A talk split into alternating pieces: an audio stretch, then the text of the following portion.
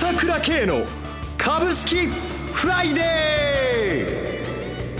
ー。この番組はアセットマネジメント朝倉の提供でお送りします。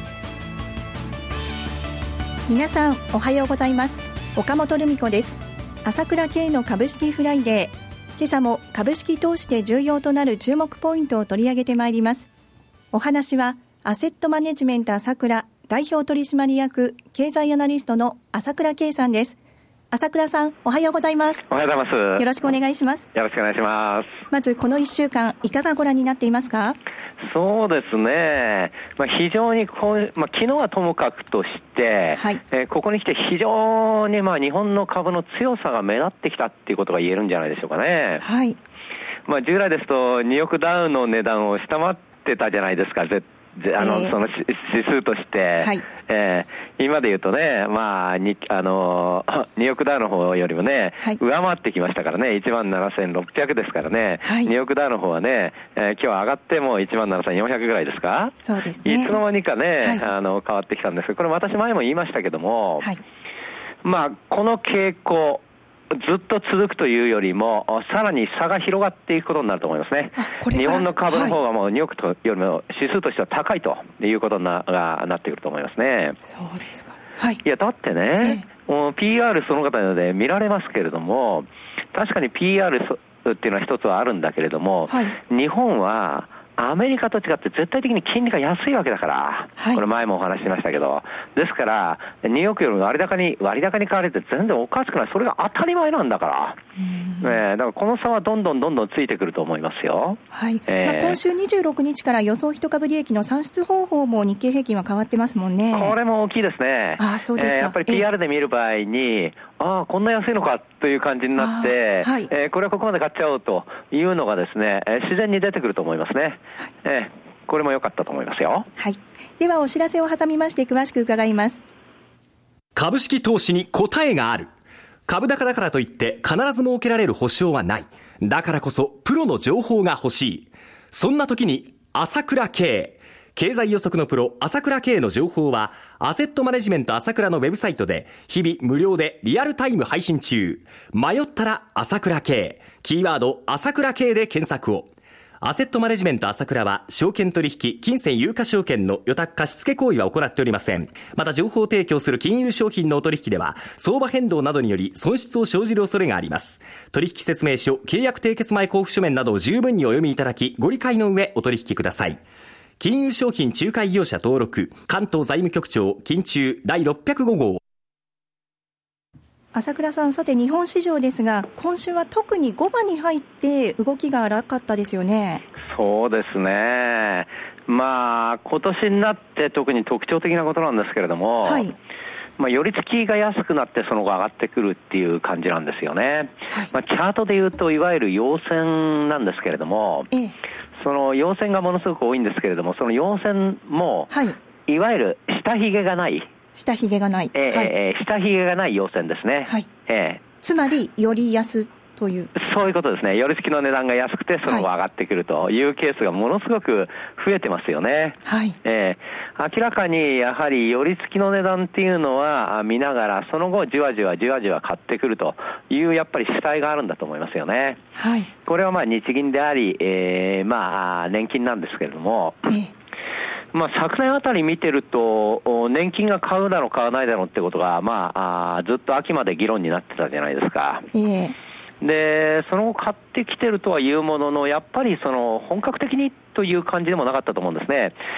昨年のその投資家別の売買の動向を見るとですね、えー、日本株、日本の投資家で、えー、まあやっぱり一番買ったっていうのは年金基金なんですけども、2兆7000億程度なんですよ。はい、個人投資家なんかも3兆6000億売り越しですからね、えー、毎回この番組でも個人は売却ブームだっておっしゃってましたよね。これはね、えー、止まらないんですけども、そうするとね、今年になってから、はい、あやはりこの本格的に、まあ、公的支援、あの年金買う流れが決まってきたので、まあ、本格的に買い始めてるかなという感じがしますね。それがやっぱり寄り付きの後、これだけ強いという形に出てきてるんじゃないかなという感じがしますよね。はい。えー、ですからニューヨークはあの一昨日ですか、300ドル近く下がってもプラスになりましたけども、えー、やっぱりこれは従来とは違ったね、えー、形になってきたなという感じがしますよね。はい。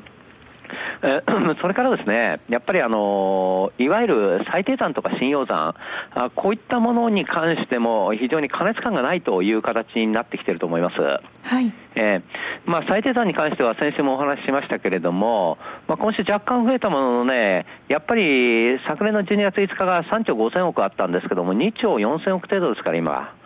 ということは、そこの水準から見ると、やっぱり30%減っているところのラインでの、ちょっと増えたかなというところなので、えー、全くまあ整理されている状態かなというのがそのまま続いてますよね。はい。えー、それからもう一つ、信用取引の残高ですね。えー、これもちょっと特徴的なことが最近は言えるんですけれども、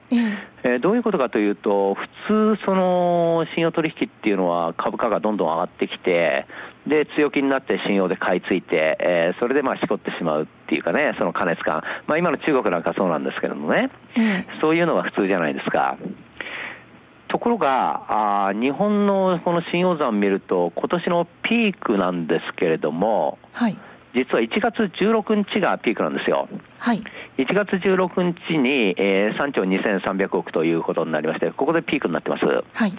えー、その後、まあ、例によって減ってきてるわけですよね。えー、先週、まあ、1000億、1000億円減ったわけですけれども、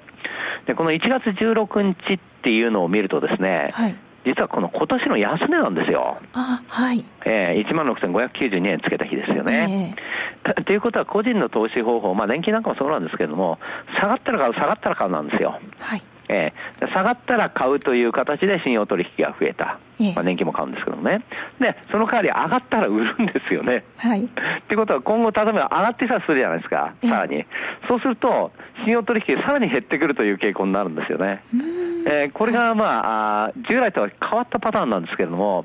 要は相場が上がりながらもですね、過熱感が出ない形なんですね。あ今までとは逆になってきている、えー、そうです、ここが従来の相場とは違うので、えー、その上ですね、年金がこうやって継続的に買ってきて、もちろん、ね、日銀がもう3000億以上、1月は買ってますので、そういうふうに見ると、本当にこう事実が入ってくる形で、下値は硬いということですから、これはもう日本の相場も私、いつも言ってますけども、まあ、本当、強気で対応すべきと、これはまあ一貫している私の考えですよね。はいではお知らせを挟みまして海外市場について伺います今朝倉慶が熱いその鋭い分析力で注目を集める経済予測のプロ、朝倉慶が代表を務めるアセットマネジメント朝倉では、日々の株式情報を無料でリアルタイム配信中。アベノミクスで上昇した株式相場、投資家はここからどう対処すべきか。迷ったら朝倉慶。キーワード朝倉慶で検索を。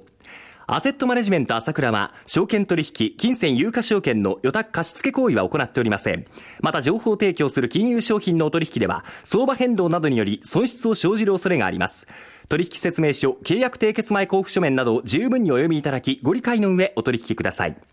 金融商品仲介業者登録、関東財務局長、金中第605号。では海外市場について伺っていきますが、まずアメリカ市場はいかがご覧になっていますか？まあ、アメリカもね、えー、今、ここ来たらパッとしなかったんですが、今日ポッと上がってきてますよね。はい。えー、で決算シーズンなんで、どうしてもこれ、しょうがないかなというところもあるわけなんですよね。というのは、アメリカの会社の中で2割強っていうところがエネルギー関連なんで、えやっぱり日本でもこの間、丸めがね、1600億、あ損っていうことを出し、はい。でその前はあの三菱商事のあ住友商事がね、ね2700億というのは昨年の段階でね、はい、で、まあ、日経新聞にもデカデカで出てましたけども、まあ、商社はじめ、いわゆる資源関連ですね、あと石油関連、はい、1兆円近いやっぱり損失が出てるっていうのがね、あのまあ、出てましたけども、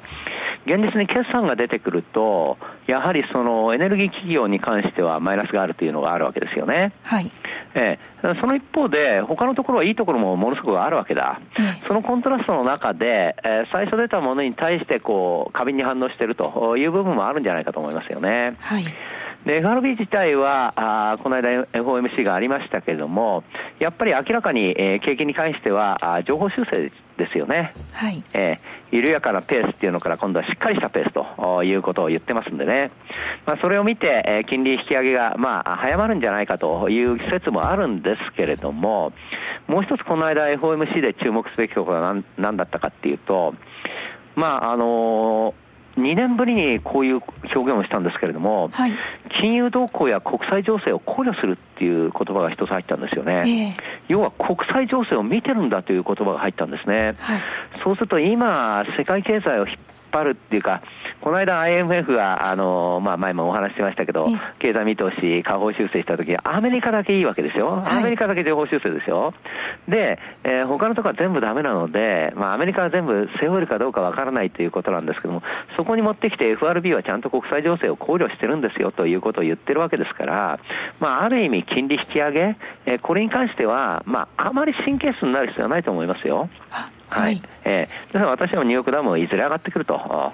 それと、もう一つものすごく強いのが欧州ですよね。はい。ドイツ強いですね。強い強い。だってね、ドイツのダックスなんかね、この間うち8連投して1日休んだと思ったら、また2日連投ですよ。はい。えー、まあ史上最高ね、更新してないもののほとんど実質更新ですからね。はい。えー、で、確かにギリシャの問題はあるわけだ。えー、えー、この問題は私意外に、まあちょっと厄介になってくると思うんですよね。この急進左派政党っていうのが、まあ、特にその、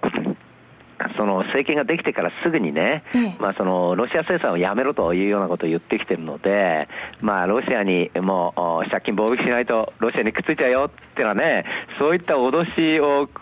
しながらこう交渉しようかなというようなところも見えるので、ちょっとこの問題っていうのがずっと、まあ、イアン・ブレマーがね、今年の一番のこのリスクということで、欧州の政治っていうのを言いましたけども、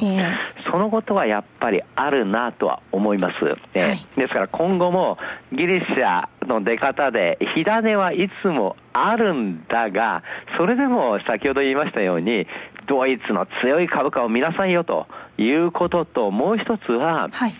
景気が悪ければ悪いほど、この量的緩和っていうのは続けざるを得ないわけよ。えー、えー、もうマイナス金利になってる状態でしょ、ドイツも、はい、スイスも。で、どんどんどんどんまた金利がスペインもイタリアまで下がってる状態ですよ。それで景気が悪くならまたアクセル踏みざるを得ないんだから、金はジャブジャブということは、